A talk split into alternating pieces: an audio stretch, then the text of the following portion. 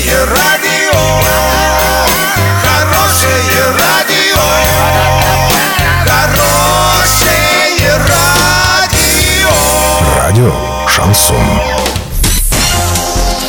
С новостями к этому часу Александра Белова. Здравствуйте.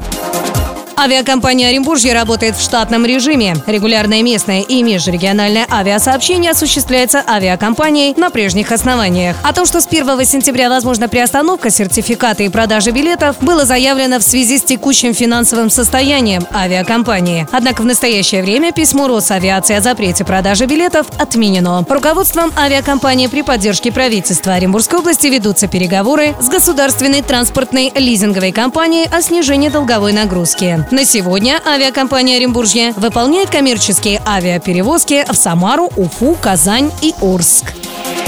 В Орске при главе города создан общественный совет предпринимателей. Этот коллективный орган будет отвечать за развитие предпринимательства в городе и создание благоприятного бизнес-климата. Председателем совета стал временно исполняющий полномочия главы города Василий Казупица. В состав вошли представители администрации и индивидуальные предприниматели.